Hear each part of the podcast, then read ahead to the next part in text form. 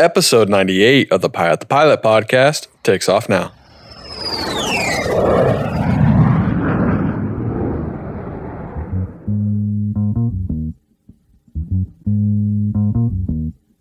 Hey, my name is Dion Mitten. I fly seaplanes for a living. AvNation, what is going on? And welcome back to episode ninety-eight of the Pilot the Pilot podcast. Today, I'm sitting down and talking with Dion Mitten. Dion is currently a seaplane pilot. He lives in South Africa and the States. He's pretty much all over the place, and he takes some of the best aviation pictures you could ever see.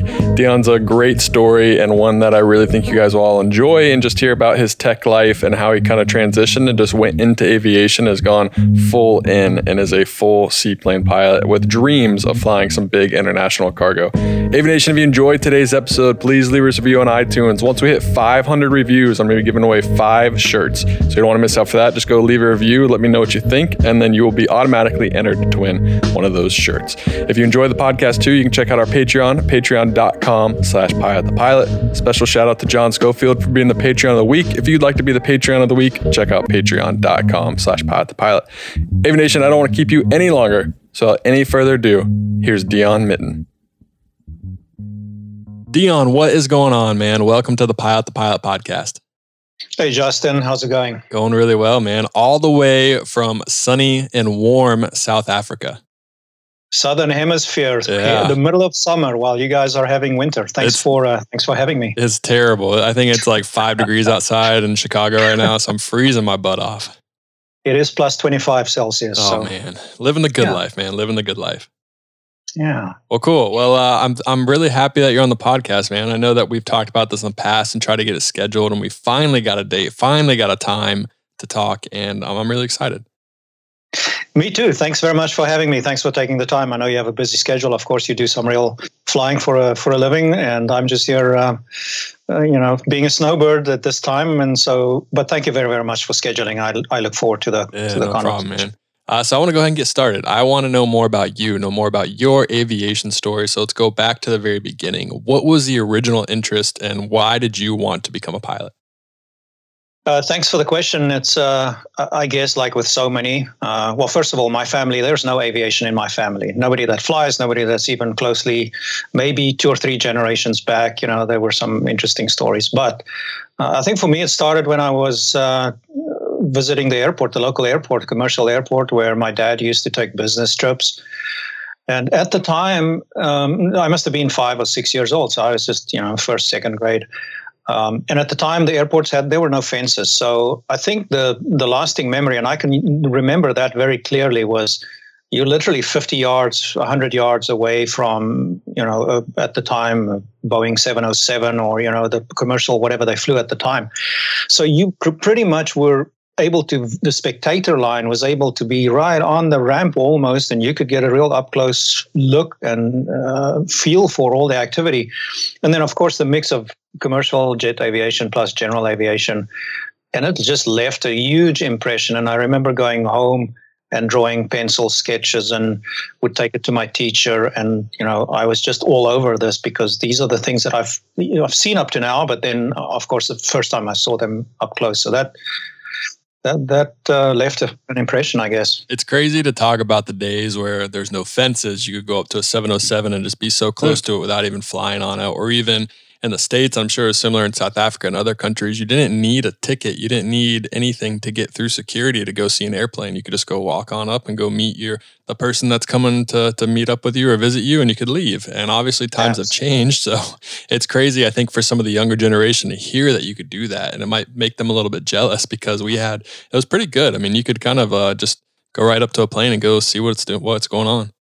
Absolutely. You know, aviation was such a accessible industry and, and friendly and inviting place to be, whereas we know now it's not like that anymore. And I know in the U S, you know, we are very privileged to to have lots of organizations that that represent general aviation and where aviation starts. You know, everybody starts somewhere. Um, and for the most part, if you're not associated, affiliated with the military, it's in private life. And, and uh, we, we're very fortunate to have these organizations fight for us and fight for the continuation of general aviation. But yeah, it's never going to be the same, unfortunately. Yeah. Was it similar in South Africa, or was it after nine eleven where all that started changing, or did it change before then?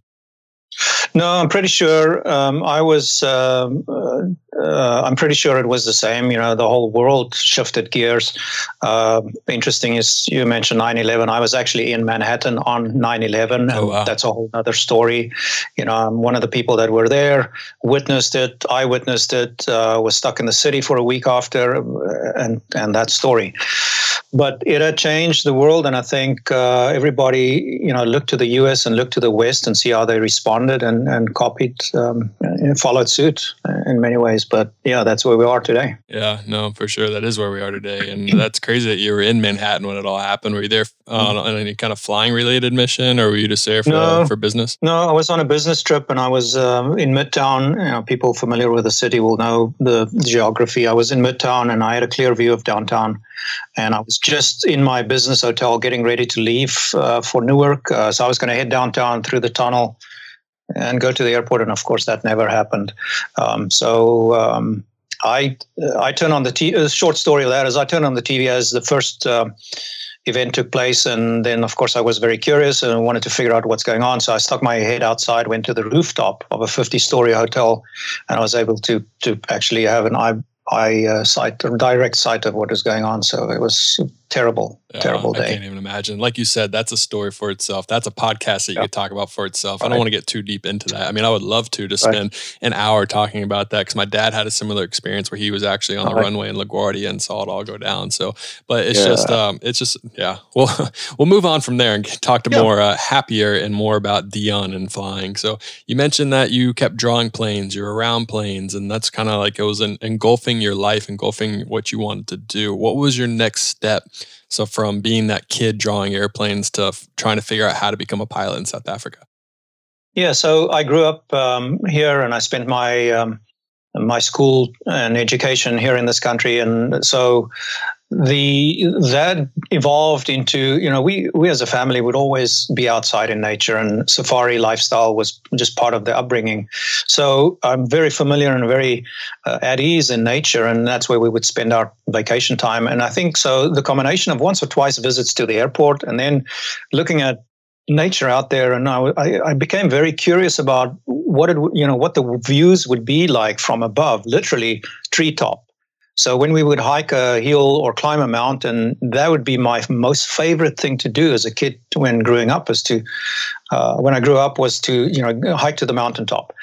Um, so that, you know, I kind of parked the idea, and it will always be fascinated with aviation and the science of it all. And so then I fast forward, I went, um, finished my postgrad, and I qualified, became qualified in computer science and physics and math and applied math. And so very much a scientific, um, postgrad education. And it wasn't until um, those years that I finally figured out, well, hey, I got to make a plan and put, you know, some action into this. And so I ended up um, uh, starting my first job, and I, I actually worked for, I think, about seven years saving up, and then finally to go enroll myself in a local flight school and, and go get the P P L out the way. Yeah. So when you were in school, when you were uh, graduating, when you were even working for those seven years, was the whole goal to always either become a pilot or venture into the aviation world? Or was there a time where you were kind of like, nah, it's not for me. I'm just going to do business. I'm just going to go my own route. Um, I would definitely say it was never the primary focus. You, so, so my education was to, you know, be equipped to obviously go start a career and be curious about the world and solve complicated problems, because that's what you do with, you know, all of the the machine stuff and the the technology that all of a sudden became available to to the world. It was the first generation I B M P C. Those were the times, you know, and people were solving complex math problems. So, the flying thing did, kind of started emerging again as a hobby, as an interest. Because the university, the campus where I went to school, had a had a flying club um, uh, very close by, you know, less than five miles away. So you would always see G A aircraft overhead, and I started making friends, and they were affiliated with a flying club. So slowly but surely, I got introduced back into that, and I, th- I think at some point I just figured, well, what the hell, you know? Let me just go do this. Let me go try it. Let me go for that flight and see if I actually like it.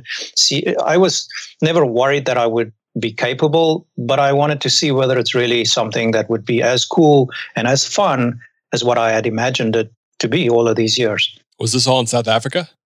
Yeah. What yeah, was uh, what is the general aviation kind of world like in South Africa? I know I've talked to people from Russia, I've talked to people from Europe, never from South Africa, but they always tell me how good we have it in the United States and how much easier it is to to become a pilot. What's it what's it like in South Africa?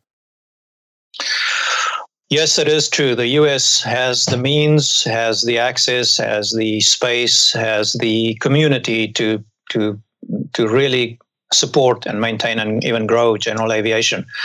The community is way more limited in size, uh, population-wise, um, and I think it's a function of the economy. Um, aviation is, as everywhere in the world, the cost of aviation is prohibitive in many regions just because of that, uh, because of the cost of energy, Um, and the cost of the maintenance operation. So if you're in a part of the world where there's no local manufacturing or production of aircraft and or maintenance, as is for the most part all the G A outside of the U S, you know, so you're dealing with imports, um, imported equipment, imported maintenance, imported everything. So it's essentially cost prohibitive, and therefore Uh, the communities are small. They're just as passionate. And the, the interesting thing that happens uh, as the U S, the interesting ha- thing that happens in a in a in a struggling uh, where there's less discretionary income, um,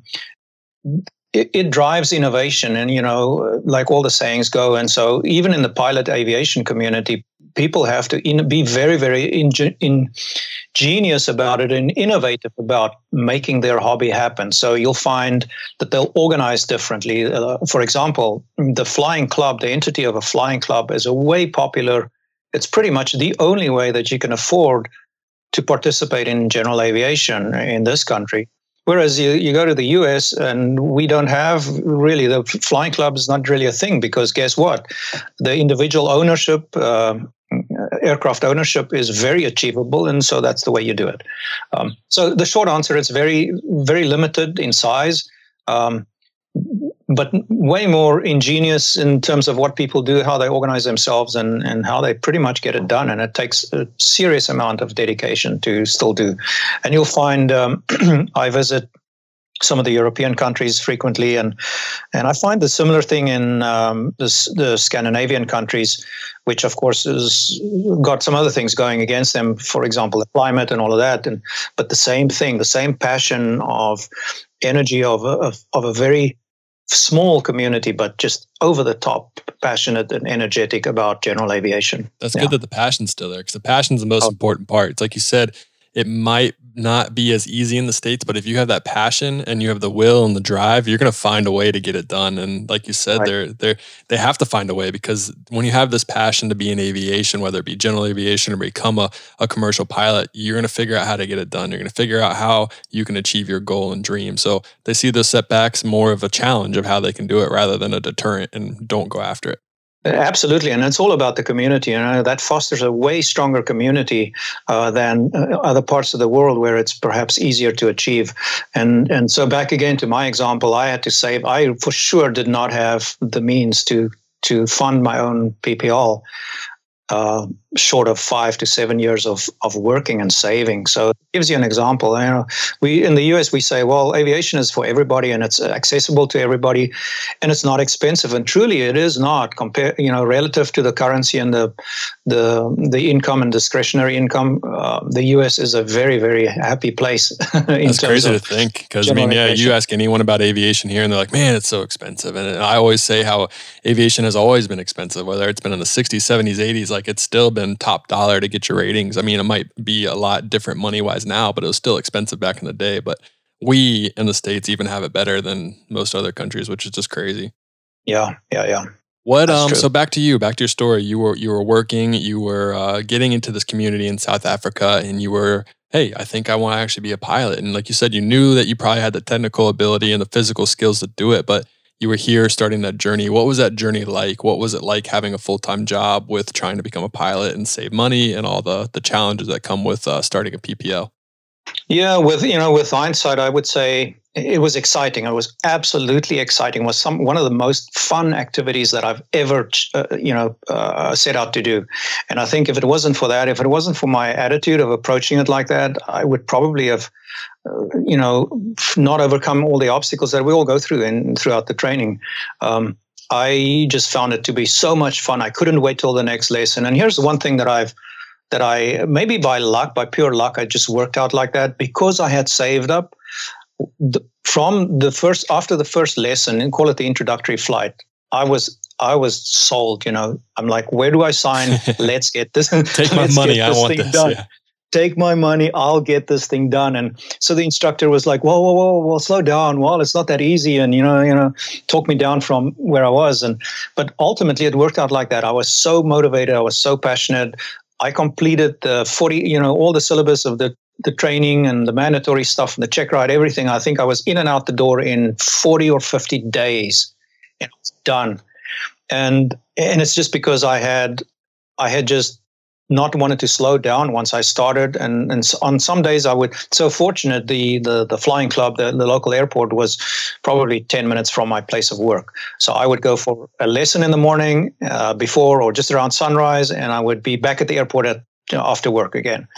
So I'd get two hours, three hours of flying per day, you know, per work day, and I would just continue and just go full out. So um, I knocked out the P P L pretty quickly, pretty pretty easily.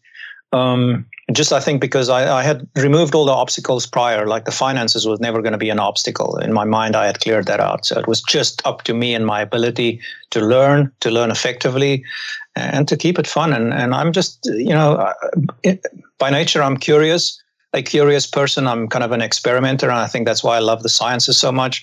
So to me, you know, all of the all of the novelty of aviation and the gauges and the instruments and what makes it fly and all of that. I mean, it's just what let's. I could not. I was like a sponge. I could not that's stop. Awesome. It's and, like the uh, magic yeah, of avi- aviation caught you, you know. It's just kind of like this, like how does this all work? How does this all come together and just happen? So yeah, that's awesome. Of course. So you start through your initial air work and this, that, and the other thing, and then you get to solo. Yeah, sign that off. And I just could not stop learning. I just wanted to become better because obviously in the beginning you suck at everything that you do, you know. But it was yeah. so much fun. Just I wanted to be better and better and do it better and do it easier and you know just be yeah. That, so it was a lot of fun, and so I knocked it out pretty quickly. And then I think short after that, I.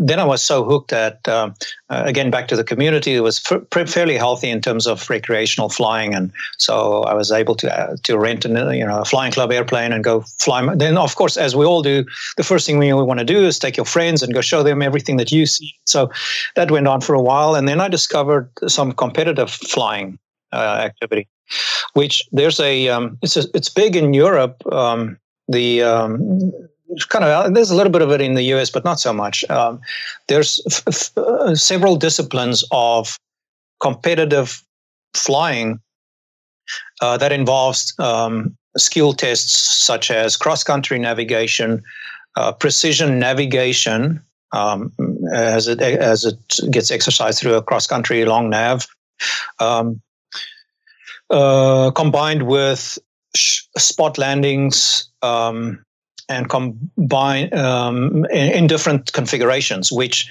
pretty much takes you as a pilot from the exercising everything that all, the entire discipline of the pre-flight, the getting ready, uh, actually executing a, a cross-country and be judged on v- very precise timing and obviously um, keeping to the route, and then gets ended off with spot landing competitions and under Um, the configuration setups, like I mentioned, like a f- power approach, uh, no power approach uh, with flaps, with the aid of flaps, and then a no power without the, the use of flaps.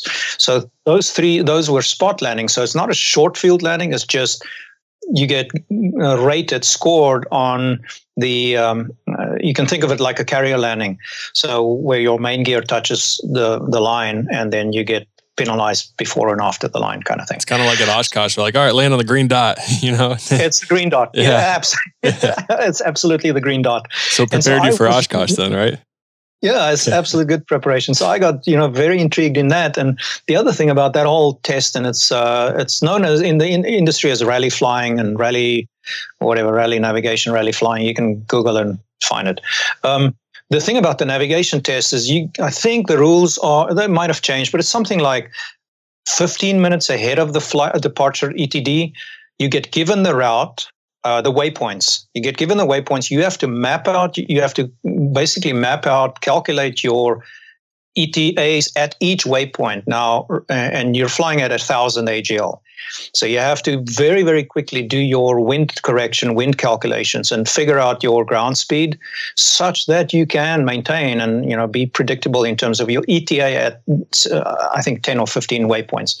And the whole route is going to be like an hour. So, so th- then the scoring is, again, on a second precision. So you'll get penalized for every second you're either early or late at a specific waypoint. So, oh, so you have to be spot on. You have to be spot on. So, and, and there's obviously, you can cheat a little bit along the way, but you're not allowed to do a three sixty. So you can S turn a little bit. So it, it's all, it's very carefully thought out to, to present the pilot with quite a challenge in terms of navigation, flight planning, maintaining c- control, of course, and flying head, head out the window. Now, on top of this thing, on top of, you know, flying five hundred to one thousand A G L, uh, making waypoints to the second, what really complicates it, and then I'll end this story, is you get given a set of aerial photos of of from of the route. Uh, yeah, in a handful, you get like twenty photographs.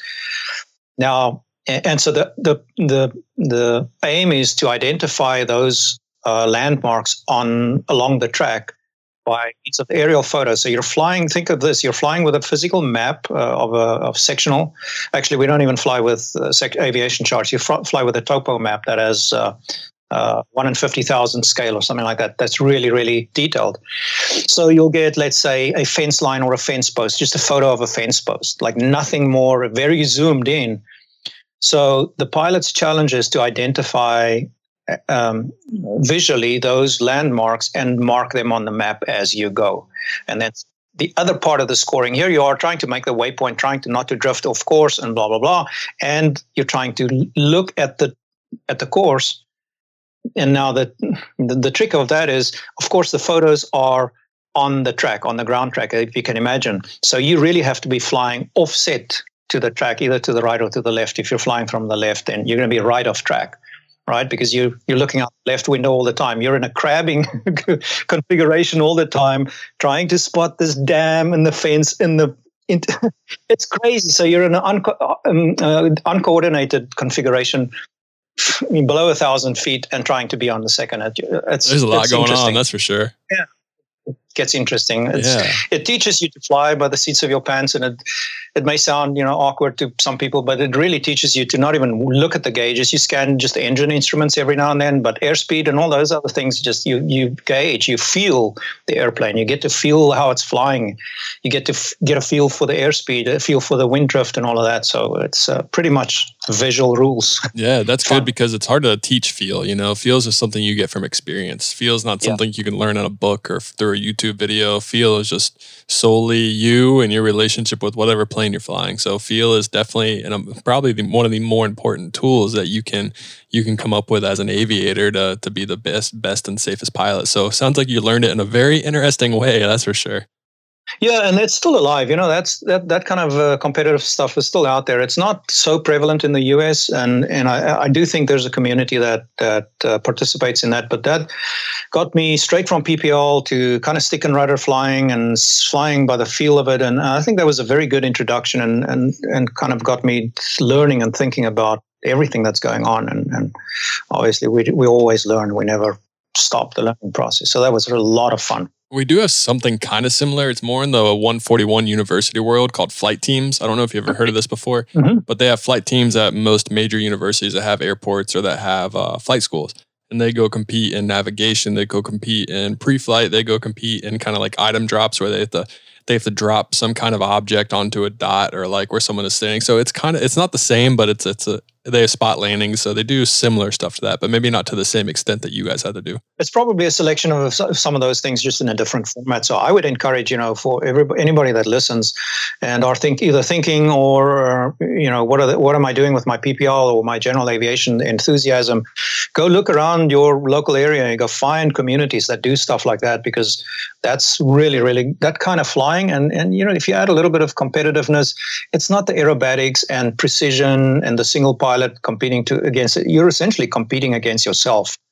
That's what's going on. And so the better you are at mastering the the, the muscle memory and the machine, the learning of the, the, the mechanical skills, you know, the, the safer hopefully you become as a pilot. The earlier you can recognize things, the earlier you can correct things and, and all of that. So it's kind of fun. Yeah, getting a community early on in your aviation career, whether you're in school, whether it's at a, a flight school is, is huge. I've mm. talked about it before, mentors or just people to know, people to push you to be a better pilot. You know, you could just see someone else at the airport every single day, maybe twice a day, maybe doing extra work. And you're like, man, I need to be right. more like him if I want to be a safe pilot. So it just kind of goes and you can build off each other and just become the best possible pilot you can be. Now, I wanted to bring here's up the, one thing about... Yeah, here's the, inter- here's the interesting thing about that is once I got introduced to that, of course, there are mentors and people that have done it, you know, way longer than I. And so there's always in a community some some mentors or or people more experienced that you can look up to. But the the funny thing that happened to me, besides all of this and trying to figure it out, is... back to the pattern work is because there was this this part of the discipline that called for spot landings under these configurations. You know what my my favorite thing became to do was when I would pull out the airplane and just go be in play in the pattern, power off one eighties, power off one eighties. Like that would be my, the standard pattern that I would, not standard, but I mean, my typical pattern would be power off one eighties. And I would just want to nail that line or whatever, because remember now at the airport, the, the markings on the runway stayed, you know, even if there's no markings. But in the States, uh, you know, when I went, went through the, the F A A syllabus, I'm like, what do you mean we don't do power off one eighties? Like, what? For P P L? I'm like, come on, that's only, you know, you only get to play with that in the commercial. So I would encourage, you know, people that start out again, get your instructor to teach you some really cool stuff that'll test your skills and make you better at, you're in the pattern. You know, you don't need a lot. You don't need a lot of time. You can get ten, fifteen power of one eighties in less than an hour. So just go do it. You know, no, that's fun. Important. I mean, that was a lot of fun in my commercial training. And I, like you said, we don't do that in private or instrument. It's not until commercial mm-hmm. we get tested on that. And it's Absolutely. It's a great way to challenge yourself. Like you said, it's a great way to understand power management because right. you never know when you're going to lose that engine. There's definitely the opportunity that can happen and you might have that mindset that it's not going to happen to me, or you just hear stories about that, but you're in an airplane. There's a good chance you could lose. Something could happen where you're forced to make a power off landing, whether it be in a field or whether it be on a runway or a taxiway, whatever your option is. So to understand how an airplane maneuvers without any power and how flaps affect it and how every kind of just pitch and speed and all those configurations can help you land is just going to be super beneficial, especially to a young private pilot. You can never say enough good things about that. And so conditions, learning the the spe- specific airplane and how it performs and its lift drag and all of the parasitic stuff. And then also the conditions, the surface winds, you know, we'll we'll go do that stuff on paper and then we'll go, okay, well, I got my spot and this is more or less where I'm going to cut the power and I know I can make the threshold. Well, then next day it's twenty knots blowing the wrong direction. Yeah. You're like, what the heck? Luck, buddy. Yeah, that's when you get humbled so, really quick. That's really yeah, funny. So anyway, I, lo- I love doing that yeah. kind of stuff. I had a yeah. question about uh, what you were talking about earlier, about how you were super motivated, how you couldn't get enough of aviation, how you just kept going and going and wanted more and more and more. Yeah. Did you ever run out of that motivation? Did you ever reach a point of burnout? Did you ever reach kind of like, a, man, this is kind of like a drag, or this is kind of um, just kind of a lot? And if you didn't, nope. what was it that kept, what did you do to to not reach that point? Nope, never. Short answer to that, never. And even today, never. And so here's what I think is going on with me, and it might may not be the same for other people. I mean, um, I'm, again, like I said, I'm very curious. I'm a curious person at heart and um, curious about the natural world around us, meaning nature, how things work, how people make machines, how they build machi- machines, how they design, you know, from... The nature from nature out there, the very basics of our natural world, um, to sophisticated stuff like rocket science, all of that, everything in that spectrum in between, just totally fascinated by stuff, not by so much how it works, because you can go read a book, but I'm very curious about how the the human element of how people got to invent things and what the reasons were why they had to invent, let's say, timekeeping devices, you know, or you think back about navigation and how people circumnavigated the world with the basic tools that they had at the time, you know, getting on ships off into the ocean. It just, there's so much. And so I'm just fascinated by the the natural world. And I think the flying because of the physics and the, the technology piece. Now, remember, again, I went to school for um, for high-tech stuff, and, and so I have that as a foundation, and I can kind of rely on that, and now in the later years build on that, and I can go, well, oh, I can see how, you know, a synthetic vision will function. I can, well, you know, I can see how I would build it, and why haven't they built it, and why is it taking them twenty years to build it, you know, that kind of stuff. So kind of there's so much stuff that just intrigues me, and so in addition to the flying, but even back to the basics, like back to Bernoulli and, you know, the why wings, why lift is how and why lift is general, all of that stuff. It's just so, no, there you get, you get times of burnout or when you're tired. Of course that happens, right? Um, happens to everyone. Everyone's going to reach that point. Yeah. Nobody's superhuman. So you're going to, you're going to get that. I think it's how you prepare yourself mentally to overcome the obstacles and, and, and maybe with some foresight, try and imagine the what if scenarios, like what if I get to that point in my flight training, what will I do? What are, and, and I think just when I first became qualified to, you know, get in an airplane, I think then the, the this whole the thing that we we are so keen on acronyms for everything, right? So it's A D M right now, and who knows what it's going to be later on. But the the the decision making process that a pilot person or a person operating a complex piece of equipment, machinery like an airplane, the decision-making process is, a lot of it is tactical, meaning the situation develops now and you need to know what to do. So your training is strategic in the sense that it prepares you to handle the tactical situation as and when it occurs, if, if and as and when it occurs. And I think approaching flight training with that same kind of mindset helped me, or training myself to think about it like that, helped me um, already put my plan B and plan C and plan D in place, that if I hit an obstacle with like my instrument, what am I going to do? Da, da, da. So, yeah.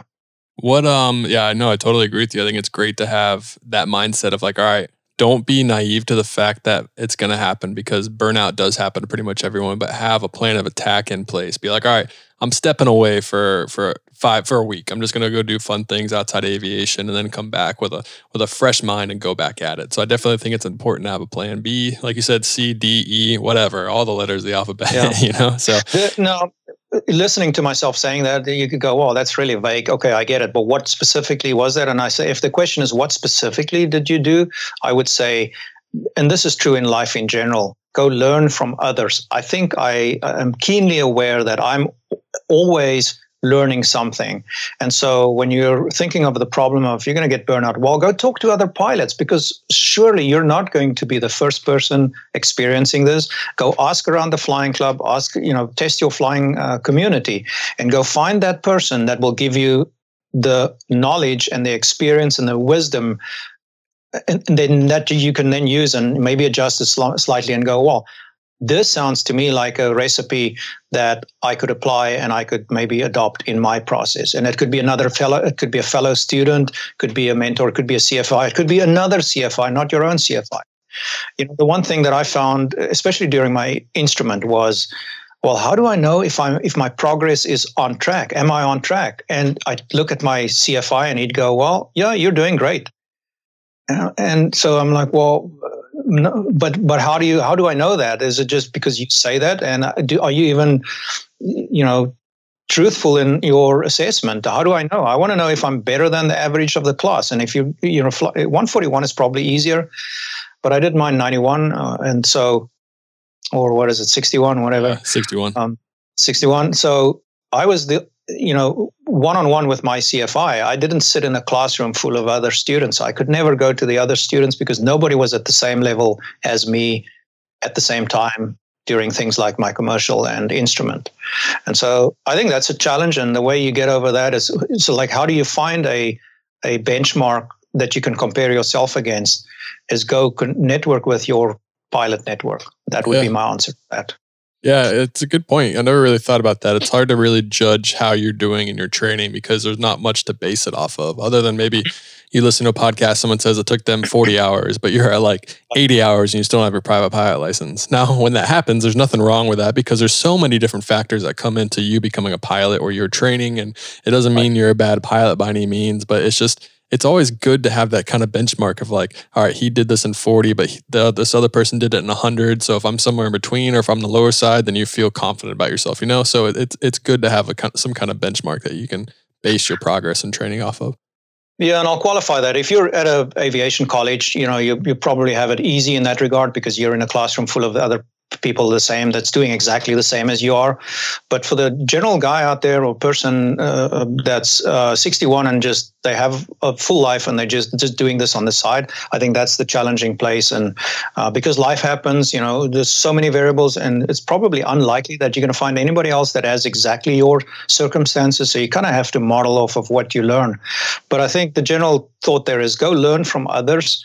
Wisdom, the others before you, go learn from their mistakes. Ask very specific questions, like ask them what was the biggest mistake they made during their instrument training, and go get that answer and go get that from ten people and then see if, see if there's a theme and stuff like that, you know? Yeah, so, that's what uh, aviation's all about. It's all about learning from other mis- others' mistakes, whether that be right. in their training, whether that be in a flight they had. Maybe they did something dumb and they want to teach you how to not do that or how to react better in a search situation. So why not even bring it down a smaller level to what they did in their training? Learn what the mistakes they made in their training. Maybe they switched an instructor too quick. Maybe they should have switched an instructor quicker. So you never know what you can learn from someone, and you have to ask those questions to get those answers.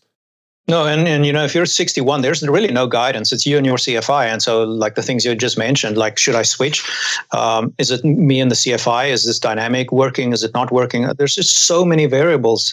And so to help you not waste time and money, you have to go find as much information as you can. And that's what I would say uh, back to, yeah, you're going to hit some obstacles, go find the information, the knowledge, and you can only find that in your community from people that have been there before you. Exactly. And the only way you can build a community is by going to things and taking yourself out of your comfort zone maybe and going to talk to people. So it's definitely something that everyone should try to do.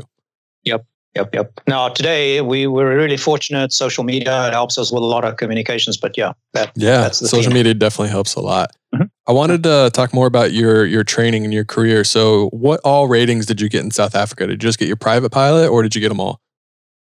Uh, uh, South Africa is an I C A O um, uh, jur- um, system, so I got an I C A O P P L. Uh, in the U S, I got my F A A, a commercial multi-instrument uh, land and single engine C and helicopter private.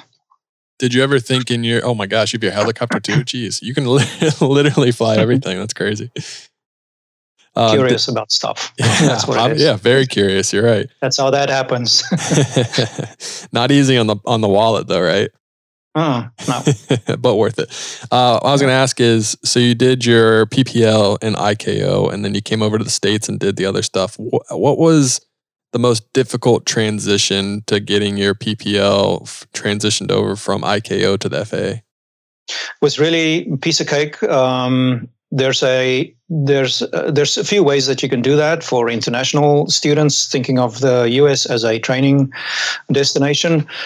Um, I took the bull by the horns. I'm like, I'm not going to do any of these shortcuts. I'm uh, so I'm permanently in the U S. I uh, this is this is where I make a living and where I live. So I knew that I wanted to be um, fully qualified in under the F A A system. So I just essentially redid the private uh, syllabus, including the written, and of course I got credit for, at that time I think I had now what, a few hundred hours already, so I had all the flight time minus uh, the night and minus some very specific F A A cross-country requirements. And and the night and the night in I C A O, uh, at least in South Africa, is not part of the P P L. It's an additional rating. It's a check ride and it's a rating, and it includes. Uh, it's the same theme as in under F A A, but it's not part of your P P L. You are not allowed to fly after sun, you know, in dark. Um, so obtaining the night rating actually here is is a little bit more intense than uh, under F A A. Involves a an instrument, basic instrument course, not just upset recovery and the stuff that we do in the in the F A A world, um, and basic instrument flying, um, and then of course night training, uh, and I think fifteen or twenty hours of night training. So you won't get to fly at night uh, unless you've completed P P L plus about twenty or twenty-five more hours, I believe. So, but back to getting the F A A certificate's really easy. I just went through the, all the writtens, got that knocked out because air, aerodynamics and principles of flight, all of that's the same, you know. It's just, yeah, it's different. Uh, airspace, of course, under F A A, that's a slight difference, but it's not a challenge really. Um, aerody- airwork, aerodynamic systems, all of that's the same. And then I just knocked out the check rides, uh, P P L. So then at least I was a fully qualified uh, F A A, P P L, fixed wing. And on top of that, then I built like anybody else would do in the in the U S. So I essentially just started from scratch. Yeah. Where did you go to do the training? Um, so I lived in California at the time in... Um, Irvine, just south of L A. So my nearest flight school was, um, there's a bunch of flight schools out there. There's a huge population, obviously a lot of aviation. Um, so for my helicopter, I flew out of John Wayne, um, which was pretty cool because it's both a busy airport commercially as well as cool setting and, uh, you know, two runways and the helicopter flight school was on a rooftop. So it had all the oh, elements wow. of excitement. Yeah, that you that's could so cool. Want. For trying to get into, and in fact, in the U S, I qualified myself as a F A A rotor P P L first before I later on said, you know what, I, I'm going to be flying seaplanes, so I just may as well do fixed wing. So I did helicopter first and then fixed wing. Fixed wing I did at Long Beach Flying Club, which is just up the road. Nice. That's cool. I was just at Long Beach last week. I was there for like two days, oh, yeah. so it was great. Yeah. I always loved yeah. going to Long Beach. It's a cool airport. Yeah, yeah, it is a cool airport. Nice, it's kind of like stuck in history too. Yeah, it is. And it's a nice complex, runway complex to train, you know, for the purpose of flight training. And and, and it's uh, right there. And it's right there. If you want to dip your toes in the Bravo, L A Bravo, then you can do that. You know, it's, uh, so it's pretty cool, pretty busy place. I think I know the answer to this question. But so you have your seaplane, you have a normal fixed wing, and then you also have your helicopter. What is your favorite type of flying, if you have one? Off airport flying. Off airport flying. Okay. So none of what I, oh, so that could go to, to helicopters so, and fixed wing and yeah, seaplanes. Yeah, so that's going to lead to helicopter yeah. and seaplane yeah. operations. That's and awesome. I think that's why I I kind of um, zo- zoomed in, you know, narrowed down to the fixed wing flying. It be- became pretty evident to me. Uh, well, helicopters, you fly a helicopter because you want to go to some off-airport location. And uh, I would probably never, I got qualified, but I would probably never, you know, make a, turn that into a career. It's just cost prohibitive. And once you start commercial flying, professional pilot flying, um, the barrier to entry for commercial helicopter operations is just a lot of time and money commitment post your P P L. Um, but I might be, I might at some stage go, you know what, I, I'll just convert. You can do add-on, you know, with, you can do rotor to fix, fix to rotor. So I might go do a rotor add-on, commercial add-on. But then again, the, the industry is very, very limited, uh, f- uh helicopter commercial industry. And you're really, um, it's just the barrier to entry as a professional heli- helicopter pilot is way high. So, um, I would say off airport because I do like, you know, putting a helicopter down just, uh, you know, in a bunch of trees, not in the trees, but, you know, in a, amongst the little clearing under the trees and have a picnic, that kind of thing is really fun. And then, of course, seaplanes, because the, you fly a seaplane to go to that lake, to that beach, to the island. Yeah. So I probably should ask this. The, I should have asked this beforehand, but I guess I'm confused a little bit at like, what is your full-time job? Like, is flying kind of uh, just for fun? Do you still work in the business world, or are you now in fully into the aviation world and just like only a pilot? Uh, the latter is true. Okay. And, and the interesting context to that is uh, I made a career in technology, call it that. And um, um, so I got, I was very privileged to, to build a build a really good career and and go play with technology, you know, that people would drool over. And so I was involved at things like Amazon cloud services and uh, big scale, really, really massive scale, Sony Online, game streaming, uh, you know, just cloud, what, what we today refer to as cloud computing stuff. So I was architecting a lot of that stuff. But I got to a pl- place in time where I realized that time is really all we have. It's not even about money. It's it's the two parameters that we have, and not to go off on a tangent here, but the two things that really are the only things that we have almost no control over, and that that is, is finite to all of us, is time and health. And um, I think I just realized that I have this such a great passion for aviation, and I'm not, you know, uh, exercising that I could never get enough. So I literally retired from my tech career and I became fully qualified as a professional pilot. And so now for the past few years, I am a professional pilot. That's my main source of income. It's my only source of income. And I fly seaplanes. And the reason I do that is for the stated reasons. Yeah. What, how long ago did you make that decision? About four years ago. Um, and I think the trigger to that was Um, as I started building time and experience and tinkering with little fixed wing here and a helicopter, you know, seaplane, I was, I had the opportunity to participate in a long, um, cro- in a cross-country, actually a cross-continent ferry flight, uh, and where I flew with the new owner.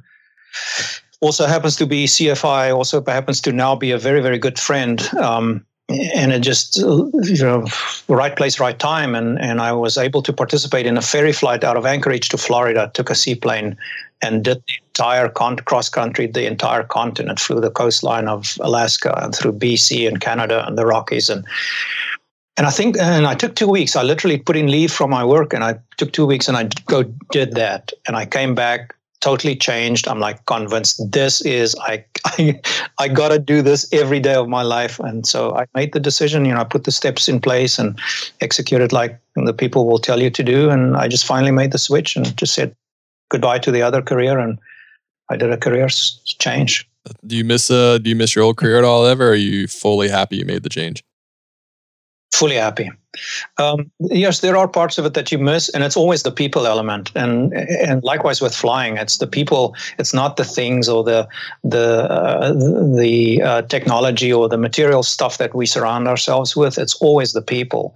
So yeah, I worked with great people throughout my life so far in the career, and and of course I'll miss that interacting, you know, with them uh, in that industry. But I will tell you that the the industry, the aviation industry, to me is just orders magnitude more uh, engaging, more encouraging, just a way closer community of professionals. It doesn't matter what they do, you know. There's so much flying going on, but the aviation uh, people is where I find most common interest, common uh, energy. Positive energy, and I would never look back. No. Yeah, I'd agree. I, I mean, I'd agree with, I don't know about the tech community, but I agree about the aviation community. It's just wild just how diverse the community is. I mean, you have like billionaires flying on private jets. You have people that just are light sport pilots. You have people from all different walks, colors, races, everything as a pilot. And we always have that one thing in common where we're pilots, and you can get us all in one room and we we could just talk for hours and hours and hours about aviation. And I, I'm sure that's in some other industries too, but it, it'd be hard to rival the aviation community with any other kind, type of community. It's absolutely true. And, you know, I thought about that many, many times when I when I come back to that same question. And I think there are certain professions where you do find that. And, and if you if you um, interview, I think the medical profession has a very strong bonds, common interest in really doing good and, and, and helping mankind. And I think the sub part of medical practitioners, Uh, the people that become very specialized and surgeons and all of that, that really do uh, very, very advanced work. I think they're totally dedicated and to total workaholics because because of their passion. Now, aviation, as we know, there's just, we're all nuts about flying stuff and it's hard to explain. There's a certain level of romance and this, that, and the other thing and tech challenge, but there is just this common thread, and I think it goes across all sectors of aviation, and that's so unique. I love it. Yeah, I love it too. It's something that keeps drawing me in. It's something I wasn't really expecting when I started this podcast, or say I started the the, the Instagram account. I wasn't really expecting to kind of fall in love with the aviation community like I had. And it just, it caught me by surprise. And I, I mean, I'm all in, man. Like, I'm all about it. It's like, it's so much fun. And it's so cool to, to help people or to be helped. And one thing about aviation, I always try to talk and I always try to preach and I always try to do myself is that so many people have helped me in my career that now where I am, it's my duty to go back and help the newer generation. It's my duty yep. to go back and help younger private pilots and take the time to answer those questions that I wanted asked when I was a pilot and not forget that Absolutely. I was in their shoes not too long ago. Yeah. And you had wished there was somebody that you could just raise your hand and say, hey, I have this question. I hope it's not a silly question, but can you help me answer that? Or how was this for you? And I think we all have a responsibility to do that, to give back to the, the community. I agree. And it's how the community has always been. So yeah, we can't change it now. We got to keep going. Nope. No, yeah. we won't. No. Well, I got a couple more questions for you before mm. I know your time is precious, so I don't want to take no, up too much fine. of it we like we talked going. about. Yeah. There's so much fun. What about, so you are now, you're walking away from your career. You just had that seaplane flight. Um, right. Was it only on your mind, I'm going to be a seaplane pilot, or was there some kind of doubt or maybe some other some other routes you could see yourself going, maybe an airline pilot, maybe a freight pilot, maybe a helicopter pilot, like, or was it only seaplane and you just wanted to dive right into seaplanes? Yeah, pretty much. And, you know, it's not so much about the about the equipment and the technology, but, but it was more about the lifestyle. So remember, I, I um, sit in a cubicle and I manage people and I see nothing but the outside, from the outside world. And I, I just had this strong desire to be outside, to be above, soaring above, and to be out in nature, out in wilderness. And um, my introduction to seaplanes was, you know, like probably for, for most people is I visited Alaska and that was that. Um, uh, I pretty much realized that, and before that I had, uh, had seen books and read books and watched videos and stuff. And it was always this far off perhaps thing. But once I visited Alaska, I'm like, that's it. This is where I'll end up. I will fly here. I got to do this, not just because of the seaplane flying, but that in the lifestyle, the Alaskan lifestyle is one hundred thousand percent adventure, um, extremes of everything from nature to, to the challenge of making a living, from um, the complexity of the location. I mean, there's everything there is, nothing is a given. And so it's a challenge of a di- whole different level. And so you insert aviation into that world and it just makes for a very, very interesting, very high learning, very high um, risk-reward environment, I guess you could put it that way. And and so there's the seaplane thing, obviously it's, it has that. It's the lifestyle, it's the challenge, it's the exhilaration of being out in nature and in a place like Alaska. There's a, there's some seaplane flying all over the world. And, and you know, I've flown in the Caribbean and the tropical waters. That's easy flying. You, you, there's not, I don't, I haven't seen anything in my exposure, at least, that compares to the Alaska flying. There's one other place that is technically very challenging, um, uh, and it's the New York City area, the, the East River operations.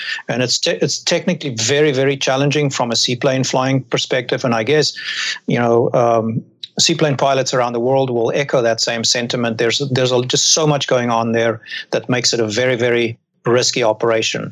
Uh, challenging, call it that, testing, challenging, yeah. Big learning curve. And those challenges um, are all different too. Like you said, like Alaska's different, challenging for maybe weather, for terrain. And then you got New York and the East River, and that's more volume of traffic and air traffic control. Oh, yeah. And so it's, it's very different challenges.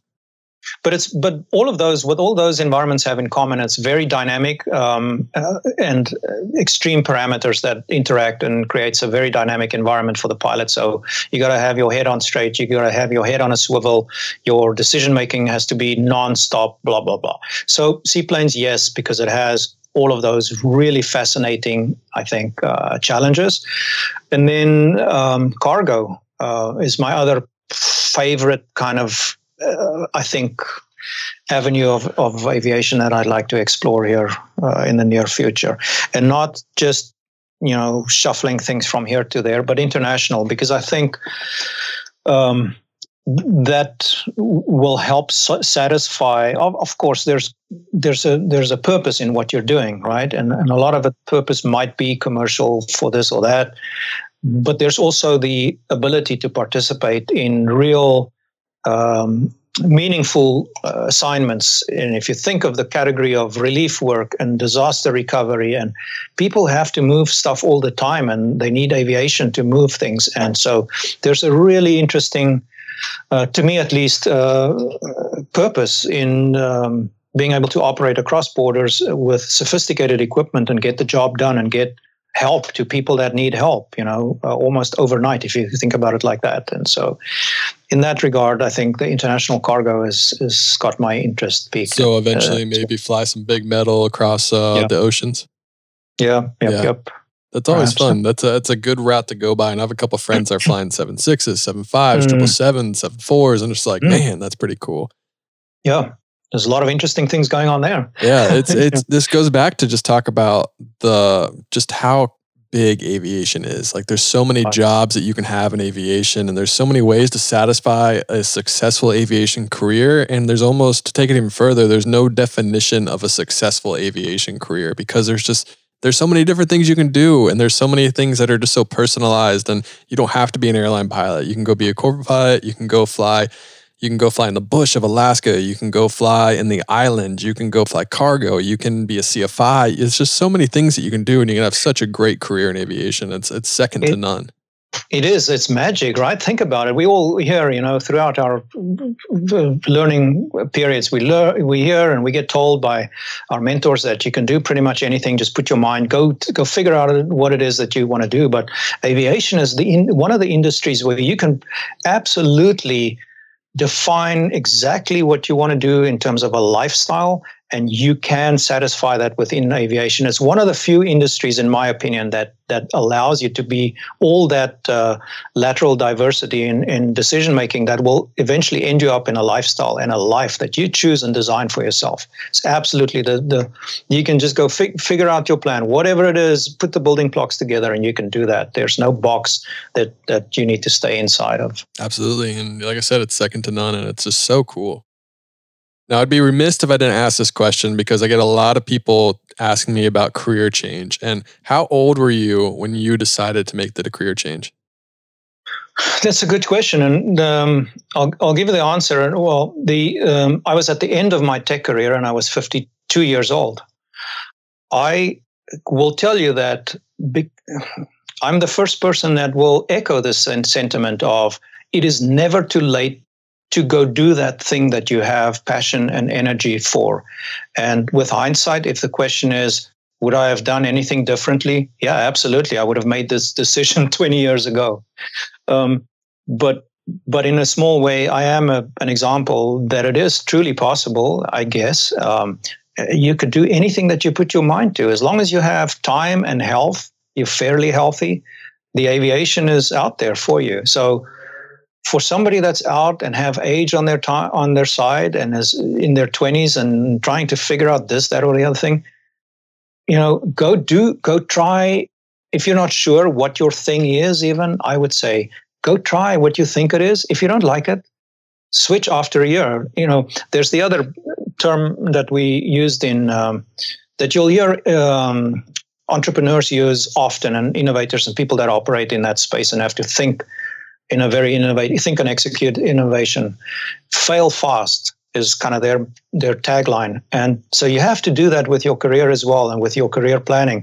If you're twenty-something or thirty or forty or fifty, whatever, you, you think you're going to love this thing, go try it, because if you never tried it, you would never know, blah, blah, blah. We know how that works. So it's never too late, the short answer, um, uh, because health is the only thing that's on your side while you still have it, and don't waste it away. That's all I can say. Yeah. I mean, you said it better than I could ever say it. So anyone listening that's thinking about a career change, thirty, forty, fifty, go for it. If this is something you want to do, if you think this will make you happy, you have the means to do it, and you have a family that will support you, then go for it. one hundred percent. Absolutely. You know, there's a, we, we all through our lives, we, we hopefully learn and, and try and learn from others. And so we consume literature and books and this and that. And you'll hear a lot of people talk about, um, Uh, what is well, what is, you know, happiness, what is true happiness, and you'll get some, you know, motivational speakers. They all say the same thing, and it's absolutely true. Go do that thing that makes you most happy, because if you do that, you will be successful, and then by magic, you will be, ha- you know, you're happy. Therefore, you have a smile on your face. You will be successful, and the things that matter most to you will fall in place, like whether it's, you know, family or career or studies. You're just a better person and better equipped to be successful in whatever you define as success. And let the success be that thing that you can write on the back of the envelope. But if you're doing th- something that keeps you busy every day and that you're happy about doing, then you will achieve that thing, regardless of what it is. That's just, that is the magic recipe. And I wish everybody does that. Um, Or keep that in the back of their minds when they go through career counseling and education and this, that, and the other thing. And uh, I think that's universally true. Yeah, no, I mean, once again, you said it better than I could ever say it, man. That was that was well said. It, it's spot on. Find something you love, put all your passion in it, and it's going to pay off. I mean, life's not about having a Range Rover or Mm-mm. a million dollar, two million dollar house. It's about finding something you love to do and you're passionate about and what makes you happy. And usually if you find something that makes you happy, your your happiness and success and wealth will come from that. Now, it might be different definitions of wealth, but right. it's going to be what makes you happiest, what makes you live the best possible life you can live. That's absolutely true, because I think if you're keeping yourself busy with a with an activity that keeps you happy, by implication, you're going to be healthy. You're going to be in a healthy physical and mental state of mind, and that That is the package that can take you to success. So I think that's key. I mean, so many people are in careers and places where they wish they could be doing this other thing. Well, stop wishing it. Put your plan together, figure it out, and do it. You know? Yeah. Never too late. Never yeah. too late. Yeah. Like you said, view of your health, ex- go for it. Stop making excuses. Go look at yourself in the mirror. Go go do all those tests. You know, you can read books, and the internet is a great resource. So yeah, you'll figure it absolutely. out and just go do something. Absolutely. Yeah. I love it, man. You're you're hyping me up. You're making me uh, want to go do something right now. That's awesome. What? Uh, so I want to go ahead and uh, get into a section called the rapid fire section, where I'm just going to ask you a bunch of aviation questions and you say the first and quickest answer that comes to your mind. Okay. All right. What is your favorite airplane that you have ever flown? The Caravan on floats. Oh, that's a good answer. What is, um, so this is a two-part question. What is just your favorite airplane in general? And I, and it's either going to be a corporate plane or an airliner. So one, or, you have to pick one of each. Uh, one of each. Uh, G A fa- favorite, wait, wait, wait. So uh, airliner, I'd say the three eighty. Okay. Uh, and what was the other part again? Uh, corporate or G A. So it can be uh, like a Falcon, it can be a, a Gulfstream, or it can be even like a Piper Aero. Yeah, I wish I wish somebody would put me in a ride in some of those fancy jets. You know, I clearly have to work on my, at my network, but um, I would say it's got to be a, a bush plane because of just all the dynamics that goes on there. You know, you're operating, and so uh, Beaver, Beaver on floats. Ooh, Beaver, yeah, Beaver's always been one plane that I've always wanted to fly.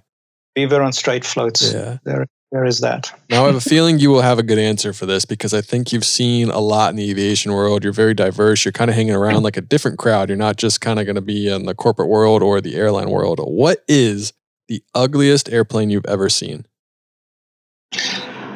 Yeah, I mean, there's probably a few of them. The one that I've seen a lot is the the short uh, short Skyvan, the S C seven yeah. Skyvan. It just seems... it just doesn't seem like it should fly, right? Like it's just no, like... it seems proportionally just wrong. But, yeah. you know, it's, yeah, it's not uh, aesthetic. That is a very ugly airplane, so I will agree with you on that.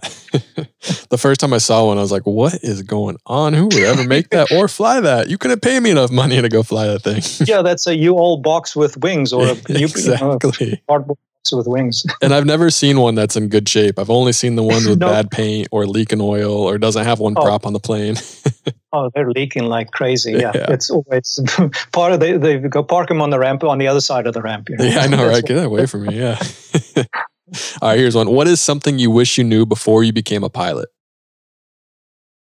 I wish I knew it would be this much fun. I would have done it way sooner. Perfect answer. I like it. Who in the industry is someone you would like to meet most?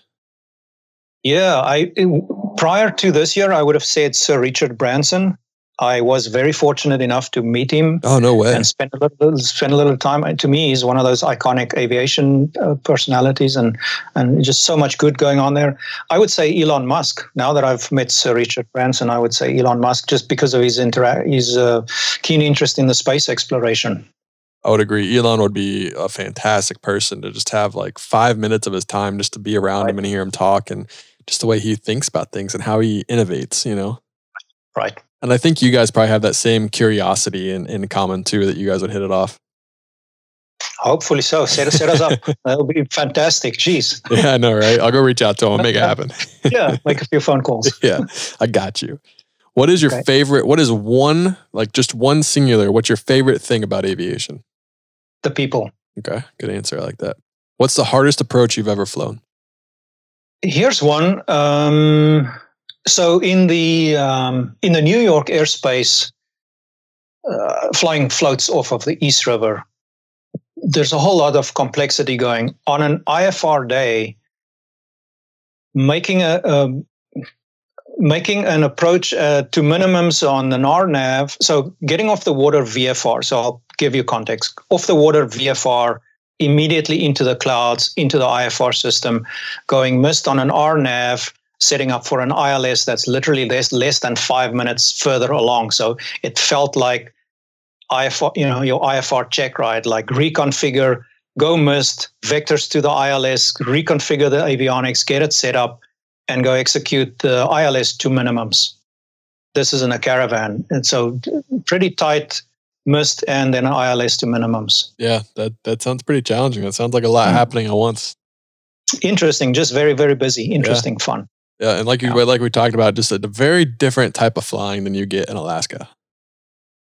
Alaska is just very, very challenging. Yeah. Um, t- to me, the um, the bar is way high. Um, uh, V F R flying, let's preface that. V F R flying in Alaska, the bar is very high because there is no easy button getting into the clouds. So the combination of terrain and weather is what causes it to be very dynamic. And um, in addition to that, you're off the grid. So as soon as you're out of, you know, home base, you're essentially in a survival. Plan B is your survival plan. And so as a single pilot in Alaska, uh, going to the backcountry, which all the flying pretty much is, you're always concerned about the decision that you're making not to maintain safe V F R conditions, because you're doing that in any case. But the what if, you know, we need to spend a, a night, two nights, three nights. How am I, where am I going if I have a decision to make such that I can keep the people safe with me and we can survive until help comes? Um, that's part of the everyday flying in Alaska. So that makes it very, very interesting. Yeah. And that's probably one of those things that is just, you learn that from experience, you know. It's like you're not going to have those skills right away. So it's probably important to sound to surround yourself with very experienced Alaskan flyers and kind of get a lay of the land and how things work and when to go and when not to go. I will tell. I will absolutely uh, echo that sentiment, and uh, I'll say it this way: if if you're ever thinking of flying in Alaska or setting yourself up, listen, pay attention, and just be quiet and listen, and go sort of find those people that have survived Alaska. And one of my very dear mentors, um, his line to me is always, Dion, I'm going to be telling you this, I'm going to be showing you this. And the reason is not to make you a better pilot, this or that, or happier. The reason why you need to know this thing is so that you will survive.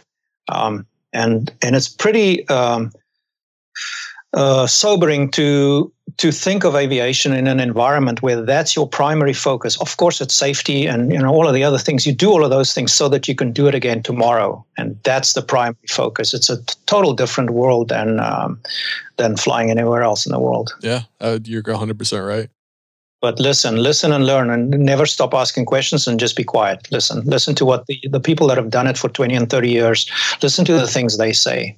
Yeah, you'd rather ask a dumb question, or what would be might be perceived as a dumb question, than be in a situation where you wish you would have asked that question, and now you're in a life-threatening situation. You know? Yeah, yeah, yeah, yeah. All right. On a lighter note, here is another question. What is? I guess I could ask this this way. What is your favorite place to land? So it could be an airport, or it could be off airport, since that's something that fascinates you and something that you're passionate about. Yeah, so I think we all know now by the by this conversation. I've already hinted that it's off airport. Uh, I tell you, the the the the most fascinating, the most funnest places that I've landed are the glacial lakes in Alaska. Now, there's not too many of them, but there's one that's that's very easy access, easily accessible, just like twenty minutes out of Anchorage, and it's a glacial lake that's filled with um, obviously the glacial water, but also the, the glacier carving off into the lake. So if you go look at my social media, you'll find some photos of that environment. And it's just fascinating to put the plane down on a piece of, on a body of water, shut it down, a ta- taxi up to, you know, to an iceberg or icebergs and shut it down and just be surrounded by that environment. It's totally surreal. There is There are very few places in the world that you can do that. So you could say it's very unique. Um, legally do that. I, I guess you can look at the geography. There's places in Patagonia which I think will resemble that. There are uh, you cannot do that anywhere in Scandinavia. You might be able to fi- you will find that in Greenland, uh, but but it's not for the average Joe to go do that. So yeah, it's fascinating to do that. It's from a from a seaplane flying perspective, it's kind of challenging, because the interesting thing with the floating icebergs with no vegetation around is there's no way to to judge the height and the size of the of the icebergs. So if you're approaching to land over a glassy water scenario where there is no wind and you cannot judge the depth of your depth perception as you're setting up to land, you're kind of potentially tricked into thinking the, the relative size of the icebergs will give you some relative elevation perspective, but it's the most one of the most deceiving situation. So it's only once you're on the water that you then taxi up to an iceberg and you go, holy, you know, I thought this thing was the size of a car. Now I see it as tall as four-story building.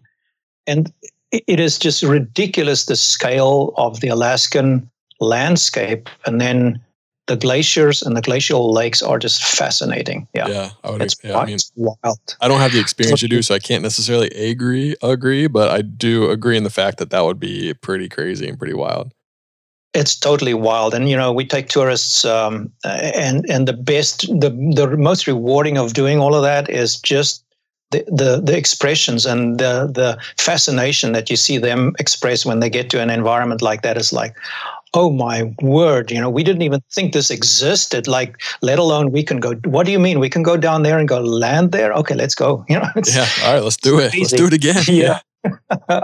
It's awesome. It's crazy. Yeah. All right, here's some more. Here's some quicker ones for you. These are these are pretty simple. What is uh, Airbus or Boeing for favorite uh, manufacturer? Boeing. What is your favorite airline livery? Ooh, Cathay. Uh, mm, It's a tough one. Uh, no, Air, Air New Zealand. Ooh, That's pretty I like stunning. That one. Yeah, I'm a big Air New Zealand fan. Yeah. Uh, Piper or Cessna for training aircraft? Cessna. one forty-one Come training? Come on, high wing. Come high on. Wing? Yeah, yeah all, you're high right. Wing. I should have known, right? one forty-one training versus sixty-one training. I'd say sixty-one. Yeah, I think it really depends on who you are, but for me, sixty-one worked out the best. Yeah. What is your favorite airline to fly on? Air France, the three eighty. Ah, that's going to be tough to fly on those in the future. Yeah, I know. For now. Let's yeah. say it for now. All right, here's another one. Uh, flyover. Would you rather fly over mountains, beaches, the city, or kind of like the flyover states? Beaches. Okay, and got a couple more. What is the biggest win of your career, your aviation career? I would say committing to executing my plan, just sticking to my plan. And you know, my plan now was to become a qualified commercial seaplane pilot. So that whole process of actually executing um, and making it happen. Yeah. What about your biggest regret? Not having done it sooner. Yeah. That, that's almost what everyone says. yeah. yeah. Isn't that so strange? Yeah. No. Do it sooner. It's like, so dude, you started training that, when you're sixteen. What could you have done sooner? yeah, I look, yeah. I look, and I, you know, I, I um, connect with a lot of these young people, young at age people, and they're just now getting into aviation. I'm like, man, you are so fortunate. You, you don't know how fortunate you are to, at this age, be involved with aviation. It doesn't matter what you're doing, but there are there's so much ahead that you're doing the right thing. Yeah, yeah, one hundred percent agree. Well, Dion, those are all the rapid fire questions I have for you. Uh, I have, I'll end it with one more question and do a quick little wrap up real quick. But thank you so much for coming on. I've followed you for a while. I mean, I've seen you kind of go just post these great pictures and then do all your, your seaplane stuff down in South Florida and then go up to Alaska. So I feel like I've kind of like tagged along your career for the last like two years. So thanks for including me with that. But uh, I really appreciate your conversation today. Like, I think it's going to be just a great Um, it's just going to be great for listeners to hear what you have to say. You're so smart about what you say, and you just have this passion for aviation that just kind of exudes from what you're talking about. And I think it's really going to get a younger generation or people to listen to this, maybe to fall back in love with aviation and realize how cool it actually is. So I'm going to have you ask you one more question, and then I'll let you go. But uh, thanks for mm-hmm. coming on, man. I really appreciate it. No, thank you very, very much for making the time and, you know, figuring it out in your schedule and the, the public, uh, the, the your schedule with the podcast and all of that. And hopefully, you mentioned the, the posting of my stuff and the social media. And, you know, there's one reason why I do that. Of course, I, I do enjoy carrying a camera and capturing it, uh, the, the, the scenery from above, the, the view, the perspective from above is just magic. But I'm I'm also putting a lot of time and effort into that, as you might have noticed. And and and my hope is that somebody on the receiving side, even if it's one person, gets inspired and motivated to take up aviation and to actually execute and follow through on their plan, then I've won. That's first prize. And uh, so I hope that people are encouraged by looking at some of the visual uh, content that I put out there, because uh, that's essentially that's the goal. Yeah. Absolutely, and I love it. It's a it's a great way to look at Instagram and see it for that reason, rather than I want followers, I want to make money. You know, so that's uh, no, it's really refreshing. Share your your passion, because yeah. that's how we learn, and hopefully somebody else out out there uh, is looking at it and aspiring in some way or another to their own personal uh, dream. Yeah, I agree, one hundred percent. And uh, last question for you: It is yep. going to be. They say we have this conversation. I post this podcast. In a month time, someone emails you and they get this really long email. I'm forty-five years old. I've always wanted to be a seaplane pilot. I'm living wherever, but they want to make that switch. And they've finally right. talked their wife into it. They finally talked everyone into it. What are kind of three tips, or what would you, what advice would you give them to make the switch? So the three things I would say, um, first is, ask yourself the question, get an answer to the question like uh, of what it is, what is it that you're really trying to achieve?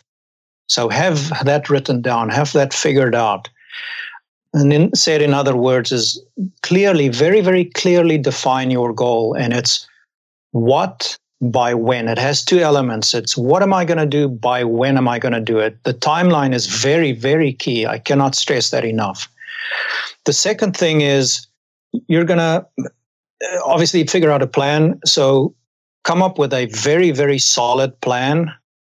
Um, and that could be the whole, you know, including the whole environment and collaborating with your your network and your loved ones and your lifestyle, because life happens out there. It's not as if people are just shutting down everything else. So figure the execution plan and then execute it.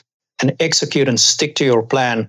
And the way you're going to do that is make sure that you've checked all the boxes of what it, what is required for me to execute this plan. And if there is a time and money commitment, make sure that you've done a very conservative estimate of what it will take. Because, you know, as all our plans go, it'll never go according to plan. So with aviation, we know it's um, when, when the learning goes slower, uh, it tends to be drawn out, it tends to be less efficient, and it tends to end up being more expensive.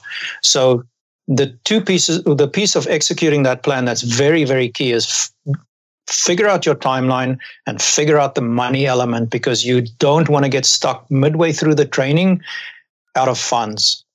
You essentially have to have all the funds upfront ready to go so that that will never be your, your slowdown or the hurdle whilst you're going through this change and this learning and all of that. I think those are the big hurdles that you need to remove even before you begin. I love it, man. And like I said earlier, well said. I think that that's going to help a lot of people, because I get a lot of emails about career changes and I don't really know what to tell them because I wasn't a career changer. This is kind of what I wanted to do. So it's great having you on to talk about career change and how you just wish you would have done it earlier and how you should just go do it. And those tips will definitely help them in that decision making. So Dion, thanks for coming on. I appreciate your time and I look forward to this coming out. Oh, Justin, thanks so much, man. Like I said, it's uh, it's been a pleasure to spend some time with you here, even though we're almost, what, ten, twelve hour, twelve yeah, time zones away from each other. Literally halfway around the world right now. yeah. Yeah. In fact, I could not be further away from Alaska. Now, if you put a pin right through the center of Earth from Anchorage, you'll end up in uh, South Africa. That's There's some crazy. Interesting geology about that. That is. Um, But thanks very much for having me. It's been a great pleasure, and I hope your audience agrees as well and find some meaning in, in our conversation. And uh, let me know any feedback, any questions. So welcome to. Yeah, uh, absolutely. And we'll have to meet up at Oshkosh this year if you're going. I'll be there. I'll be at Sun and Fun as well. So right. yeah, we'll definitely We'll, we'll find time to meet up. All right, All Dion, right. thank you so thank- much for coming on, man. I really appreciate it. And thank you very much there. It's good evening and good morning for you, or good afternoon yeah, for you. Absolutely. And that is a wrap of episode ninety-eight of the Pilot the Pilot podcast. Thanks for listening to the podcast. If you enjoy it, reach out to me on Instagram at Pilot the Pilot. Email me, pilot the pilot h q at gmail dot com. And special shout out to our Patreon of the week, John Schofield. AvNation, as always, happy flying.